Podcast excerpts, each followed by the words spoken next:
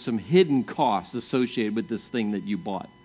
Um, maybe you uh, signed up for something online, and, and in order to sign up for something online, you had to you had to agree to something for what is it, 30 days, right? You had to agree to something for 30 days, and then all of a sudden, this magazine starts showing up at your house. Like, where did this mag? Who ordered this magazine? Where did that thing come from? And then a little bit later, you see this line item on your credit card. Oh, where what? Oh, that thing I ordered, and I forgot to cancel it. I can't believe now I'm stuck with this thing, and how do I get myself out of it?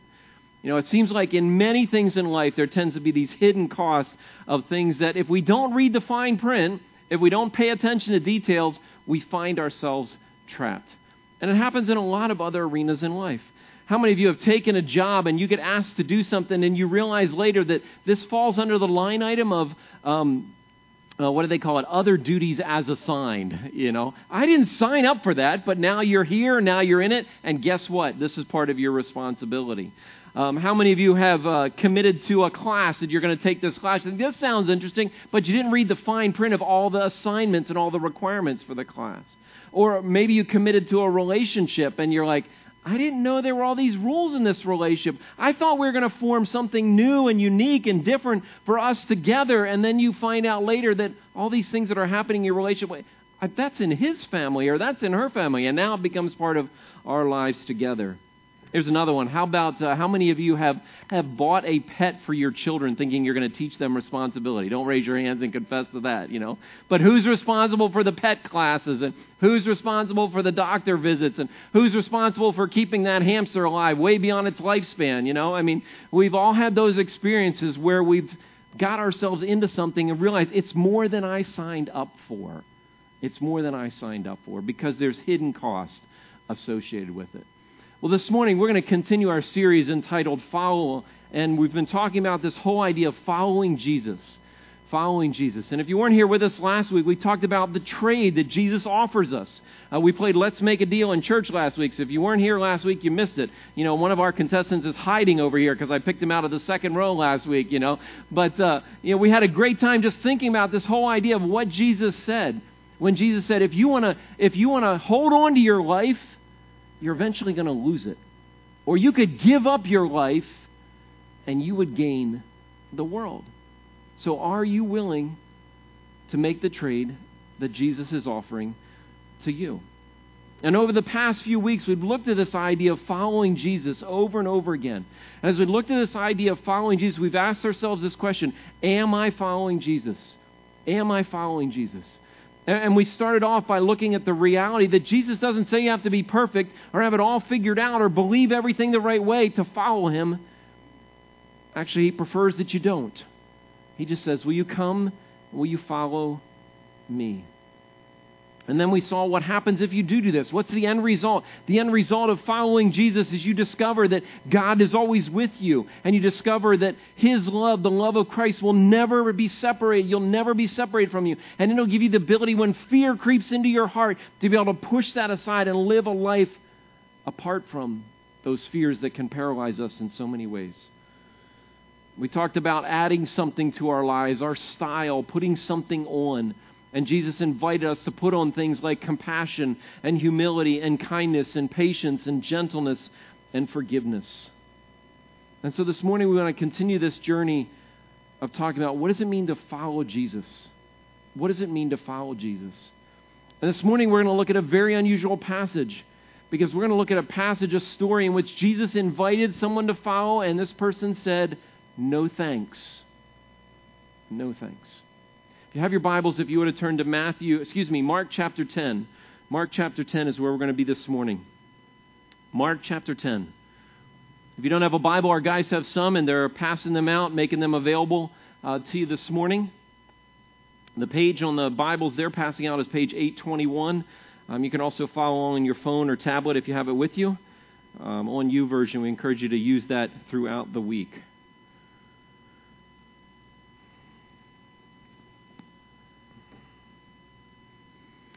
Now, if you've been in church for any length of time, you've probably heard people talk about telling others about Jesus. And, and the reality is, this really comes from following Jesus and a relationship with Jesus being significant and meaningful in your life.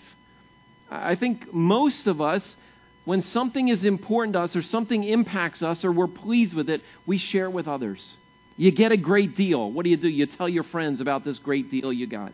You find a great restaurant, the service is awesome, the food is spectacular. What do you do? You tell them, you got to go try out this place. You find a great mechanic, you carefully tell the few friends you want to tell about that because you don't want to get scheduled to get too booked that you can't get your vehicle in there, you know.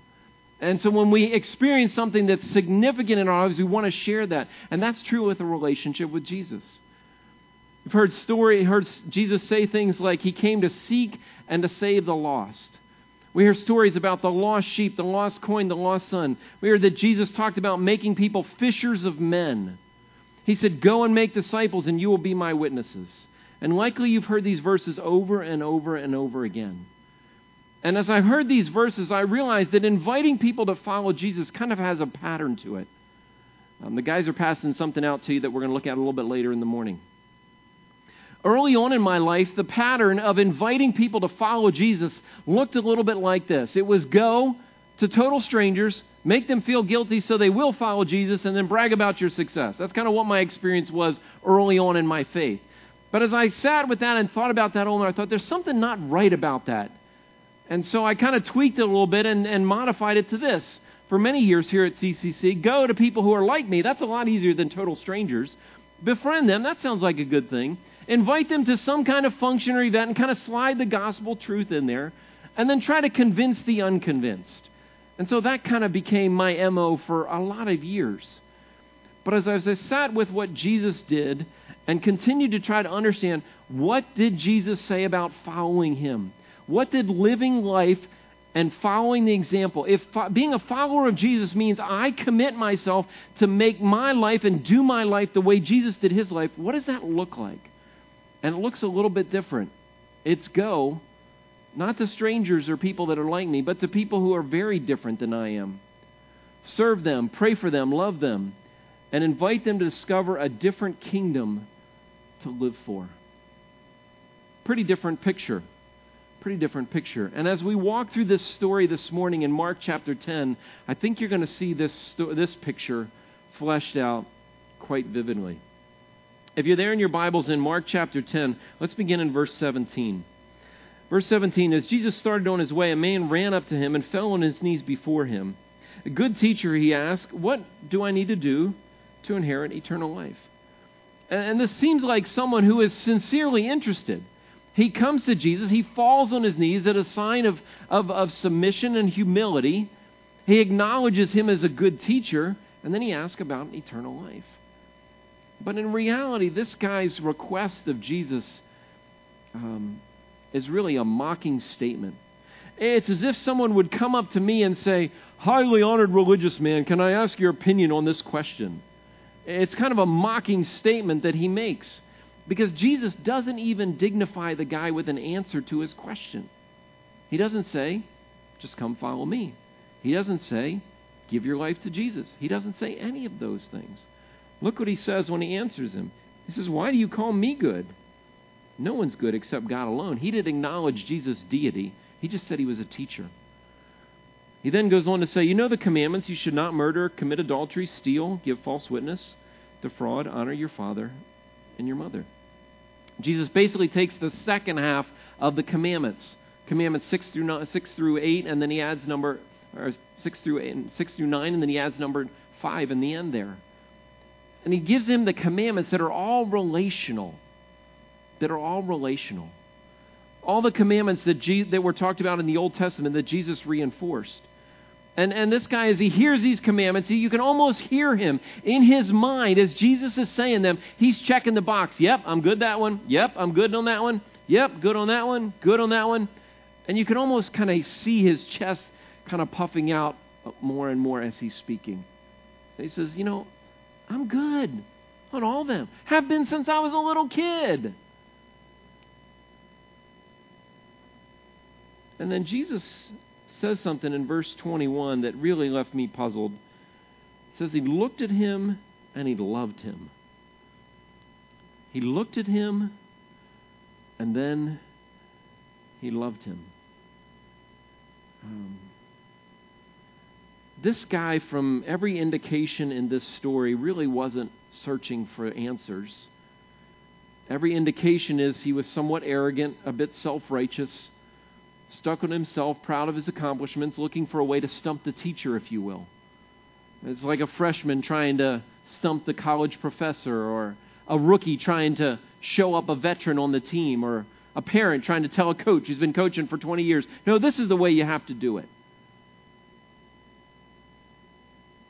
And I thought to myself, why does Jesus, how does Jesus love someone like this? You know, my response would be to dismiss him. His heart is hard. He's arrogant. He's self righteous. He's full of pride. He's foolish. Don't talk to a fool in his folly. How does Jesus love him? Does he know more about his story? Does he see what might transform in this guy, what be transformative in this guy's heart and his life? We don't really know. All we know is that there was a part of Jesus that had compassion and love for someone who, from my observation, appears to be pretty unlovable. And when I think about his capacity to do that, it just leaves me in wonder and amazement at the love that Christ has for people. But Jesus knew this issue with this guy wasn't his goodness, wasn't his ability to keep the rules. I mean, the, this guy was a black and white. He said, Give me the rules, and I'll stay in the rules. You show me where the lines are, I'll stay right in the lines. I won't go out of the lines. I'll be good with staying in the lines. Jesus said, It's not about the lines, it's not about being good. There's something that you're missing. Because Jesus was not interested in rule keepers, he was interested in people that wanted a relationship. And that's what he talked about over and over and over and over again. What does Jesus then go on to say to him? Go, sell everything you have, and give it to the poor, and you will have treasure in heaven. Then come and follow me, he says. Very, very unusual.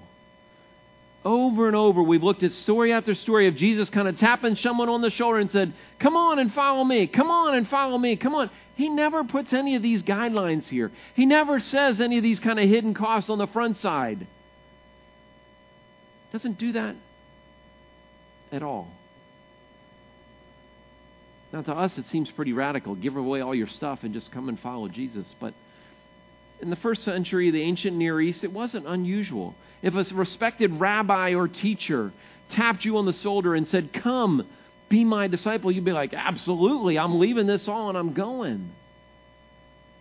It would be a little bit like in our t- context today if someone who was um, the best, the recognized the best in your field, whatever field you are in, whatever profession you're in, whatever sport you're in, they're the best in that sport and they said to you, you know, I've got a week or two free in my schedule. You know, why don't you just come and hang out with me? You, you, you think you can make that happen? We would say, in a heartbeat.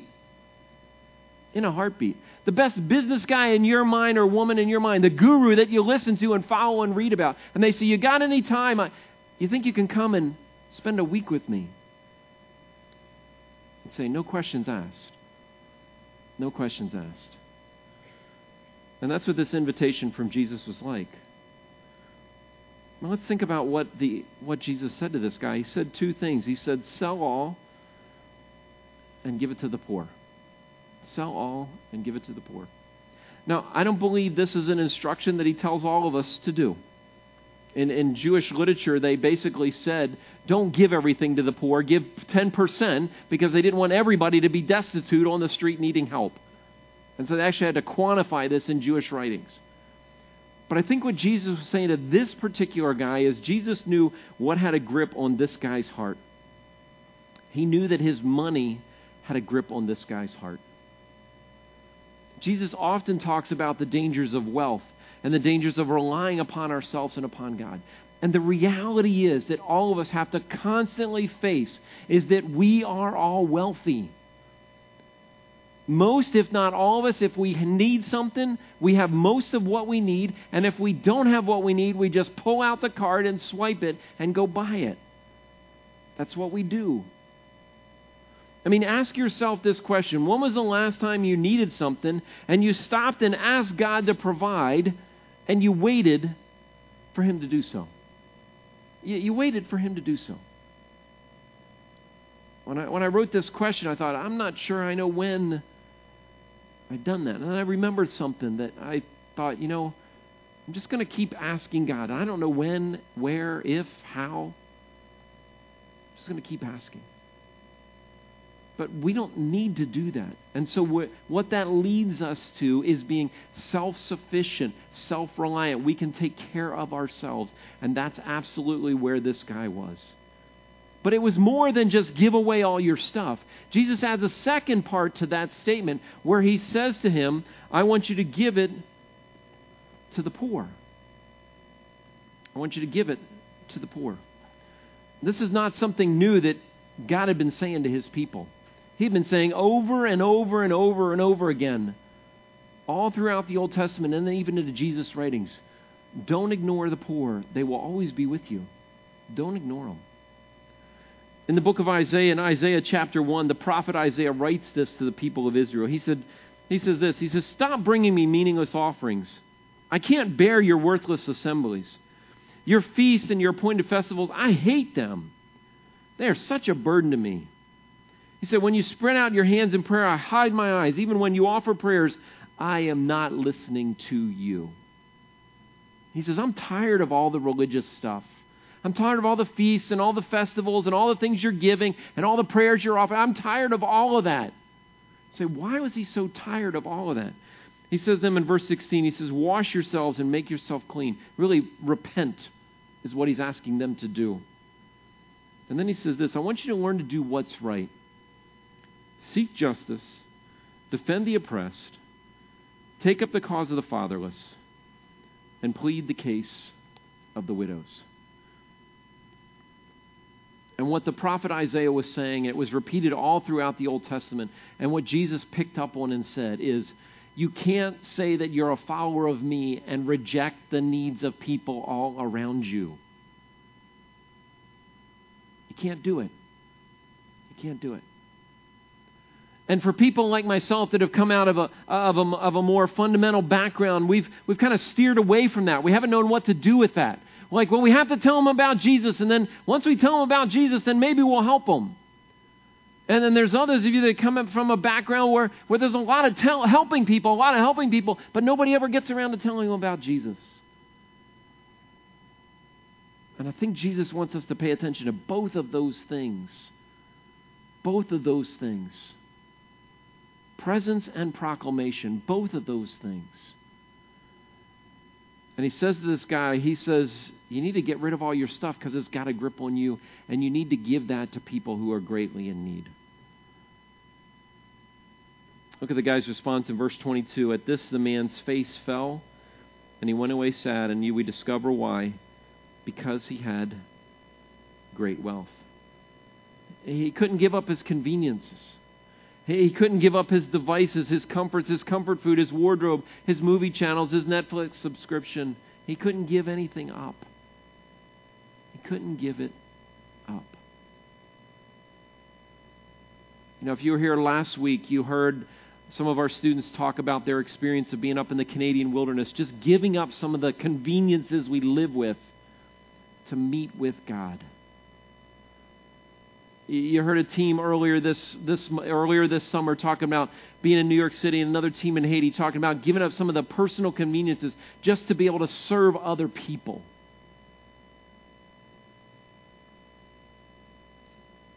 I mean, sometimes we just lose sight of the fact that we have everything we need at our fingertips all the time. All the time. He discovered the hidden cost of following Jesus, and suddenly his face told the story. I, I can't go there. I can't go there.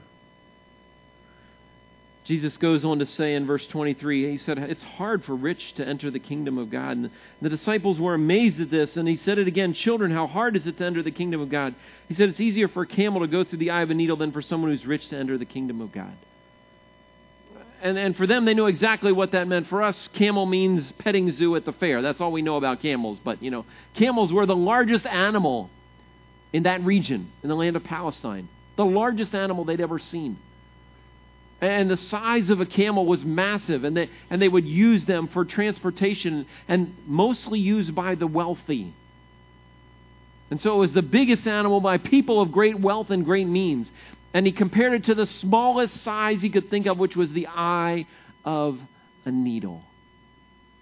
And so he says, for rich to enter, it's like a camel going through an eye of a needle. And they're thinking, camel, eye of a needle, camel, eye of a needle. Can't happen. Can't happen. And that's exactly what the disciples said. Look what they said in verse 25, 26. They were more amazed and they said, Well, then, if they can't even do it and they have all the wealth and this guy's a good dude, who, else, who has a prayer? Who has a prayer? Who can be saved? Jesus reminded them of this with this powerful statement. He said, With man this is impossible, but not with God. All things are possible. Just reminds us it doesn't matter where someone is, that if God grabs a hold of their heart, whether rich or poor, and they recognize their need for Jesus, that they can become a follower of His. Peter then says, God, that Jesus, that's what we've done. And he was right. They had left everything. The stories say they walked away from family. They walked away from professions. They walked away likely from wealth in the case of Matthew. They walked away from all of those things. And Jesus said, It will be repaid to you many, many, many times over. You know, this is a hard concept to push into because when we talk about following Jesus, we want to say, just come and follow Jesus and give your life to Jesus. And we don't always talk about these kinds of things. I don't know that I've ever read any presentation of sharing the gospel say, by the way, if you choose to follow Jesus, it's going to cost you something financially and it's going to cost your time to serve people in need. But that's literally what Jesus is saying here. He's not making it conditions of following Jesus, but he says this is a cost that will be associated with doing it. Following Jesus involves making financial sacrifices and serving others in need. And nobody tells you that on the front end of the conversation. You know, it's easy to minimize this passage. It's easy to say, Jesus was asking him to give it all up. He's not asking me that, is he, John? I hope not. I hope not. He's not asking me to do that. I don't know what he's asking you to do, to be honest. I don't know. I know he doesn't ask anybody else in the Bible to do this. He Zacchaeus gives a portion of it back. Zacchaeus gives others give great amounts back. I don't know what he's going to stir up in you to give. I, don't know.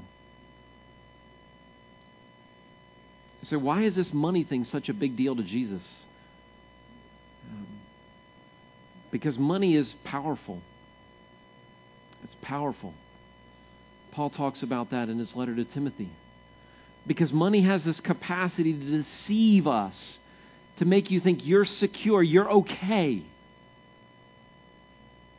Money has this capacity to, to, to make us think everything has a price, everything can be bought, even our faith. And somehow Jesus loved this guy in spite of all of this. He loved this guy in spite of the grip that money had on his soul. He loved this guy in spite of the fact that he walked away from Jesus.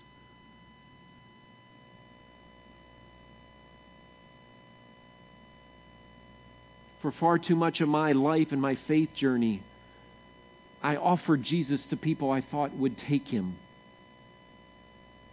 And then I tried to convince them if they didn't take him.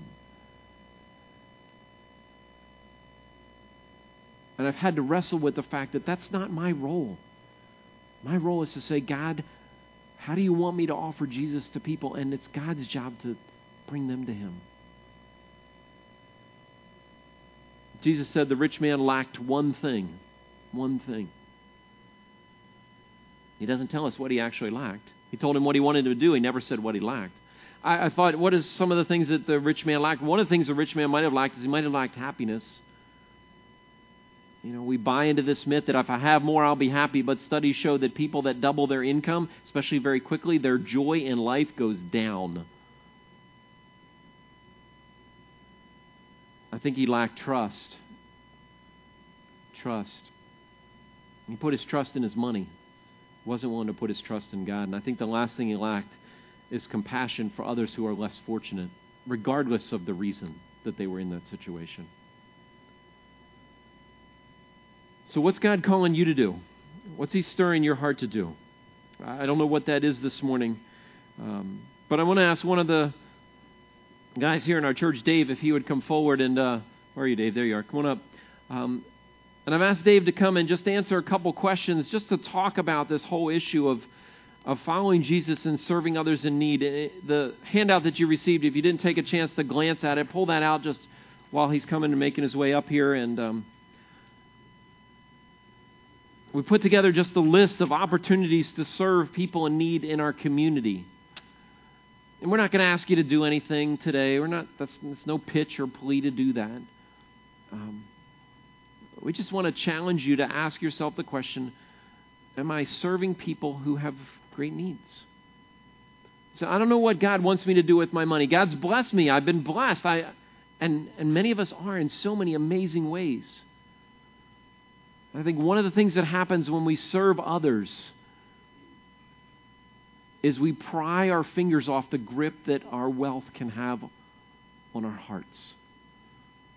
And so I've asked Dave to come and share some of his experience uh, with an organization that he's been serving uh, for a little while. So, um, Dave, tell us, how did you get connected to uh, serving opportunity of one of the uh, organizations on this list, Peter's Porch? Okay.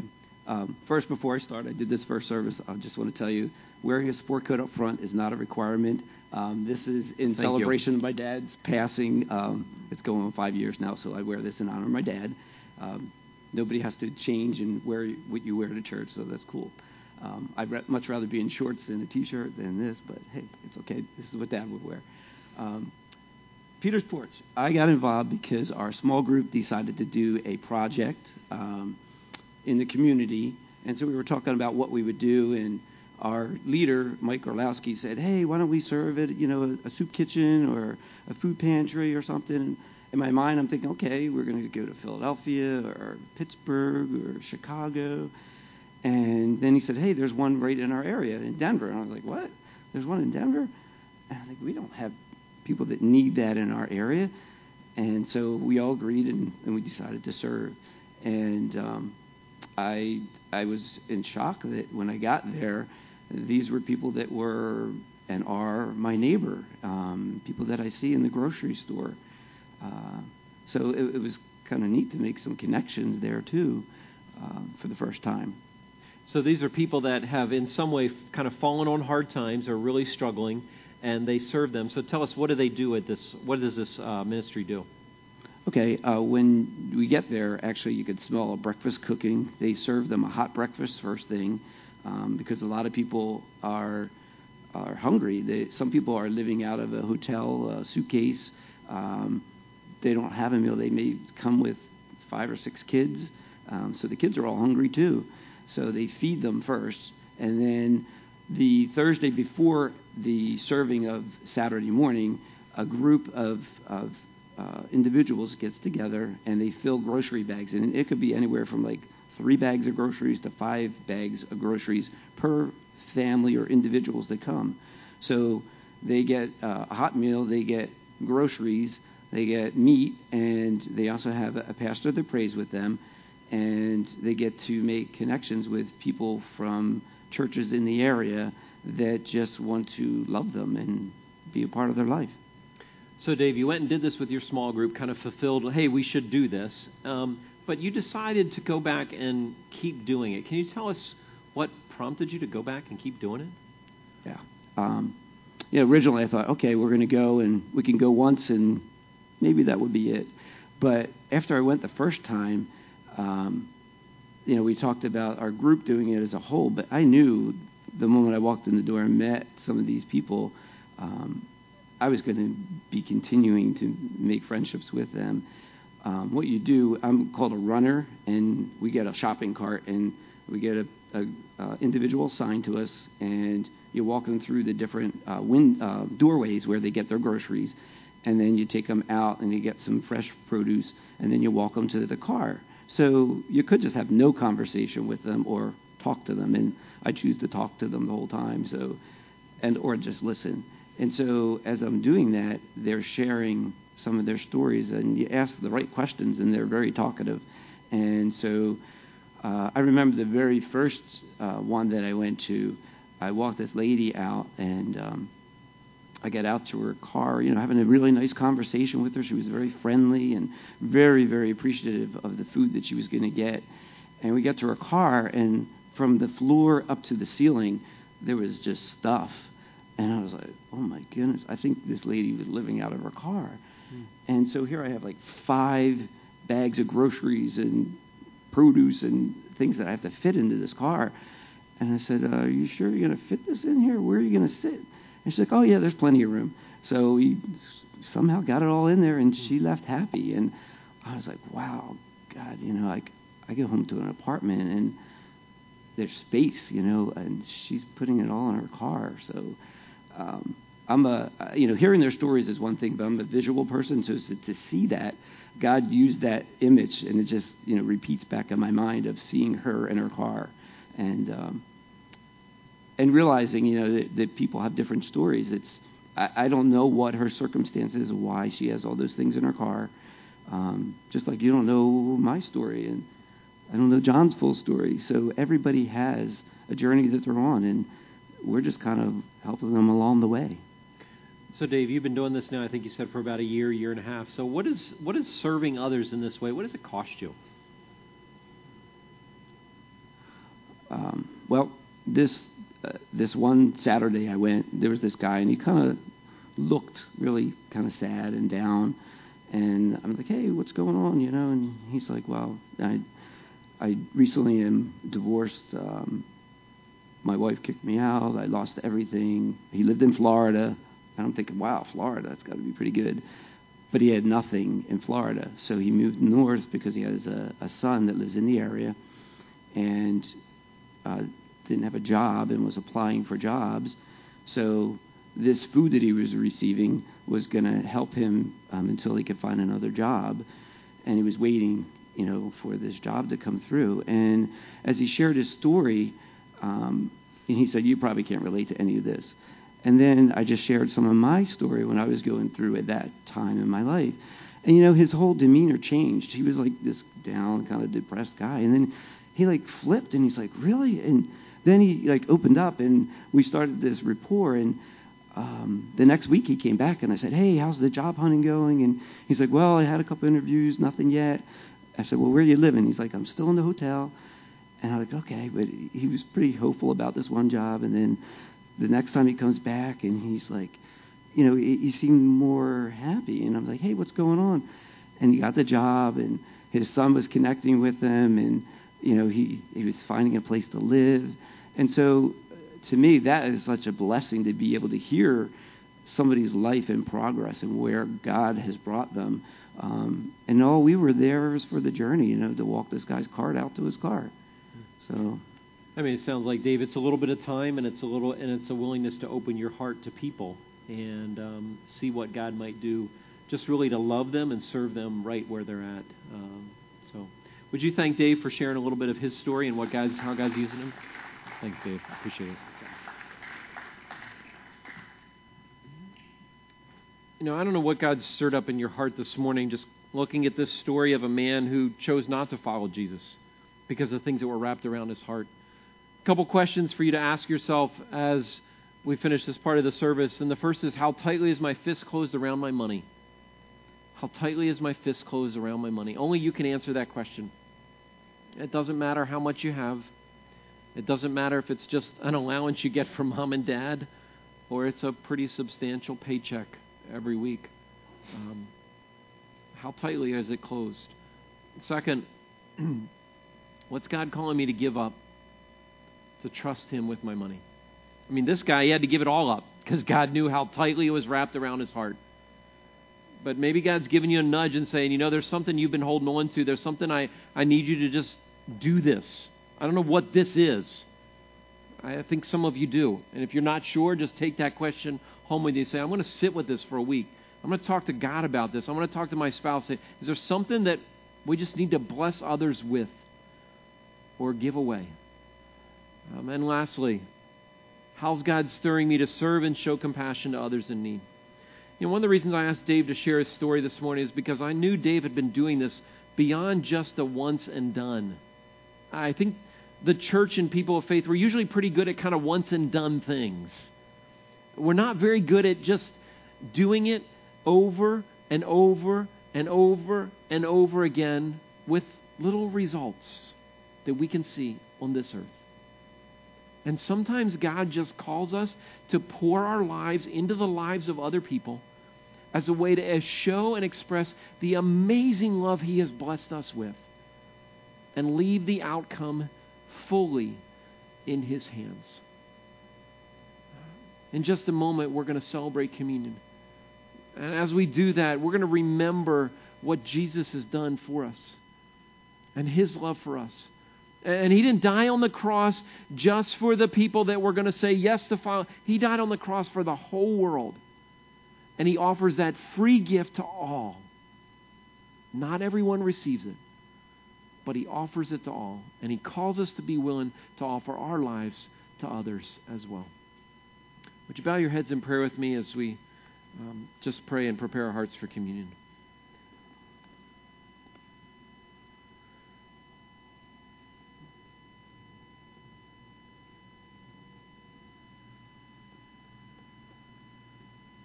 God, the invitation seems simple just to follow. And um, yet, in this story, you add more to it. You add follow with some conditions. And that kind of leaves us scratching our heads a little bit because we know salvation's free. But Jesus knew there was something more going on in this guy's heart and in his life.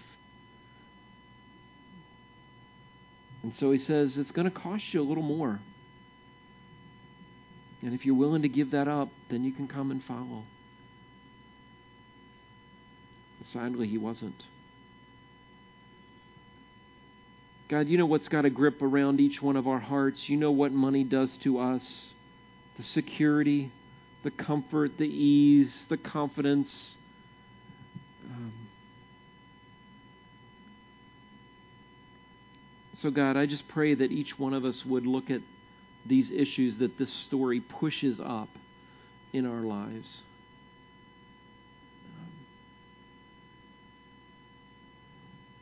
Not only that, God, but I pray that you would help us to take seriously your words that the poor will always be with us, to take seriously the example of Jesus who loved and served and moved towards people in need over and over and over again in his life while he was here.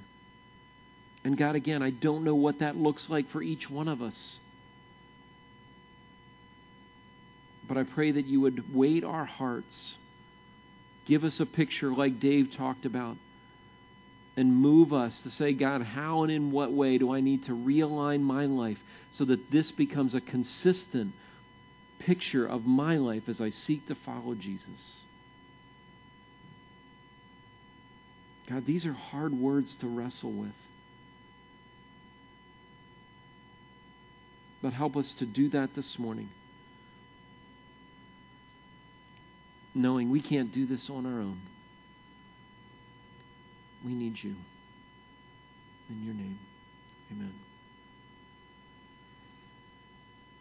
In just a moment, the guys are going to pass out some bread and then a little bit later some juice. And on a regular basis, we just pause to remember the incredible sacrifice Jesus made on our behalf.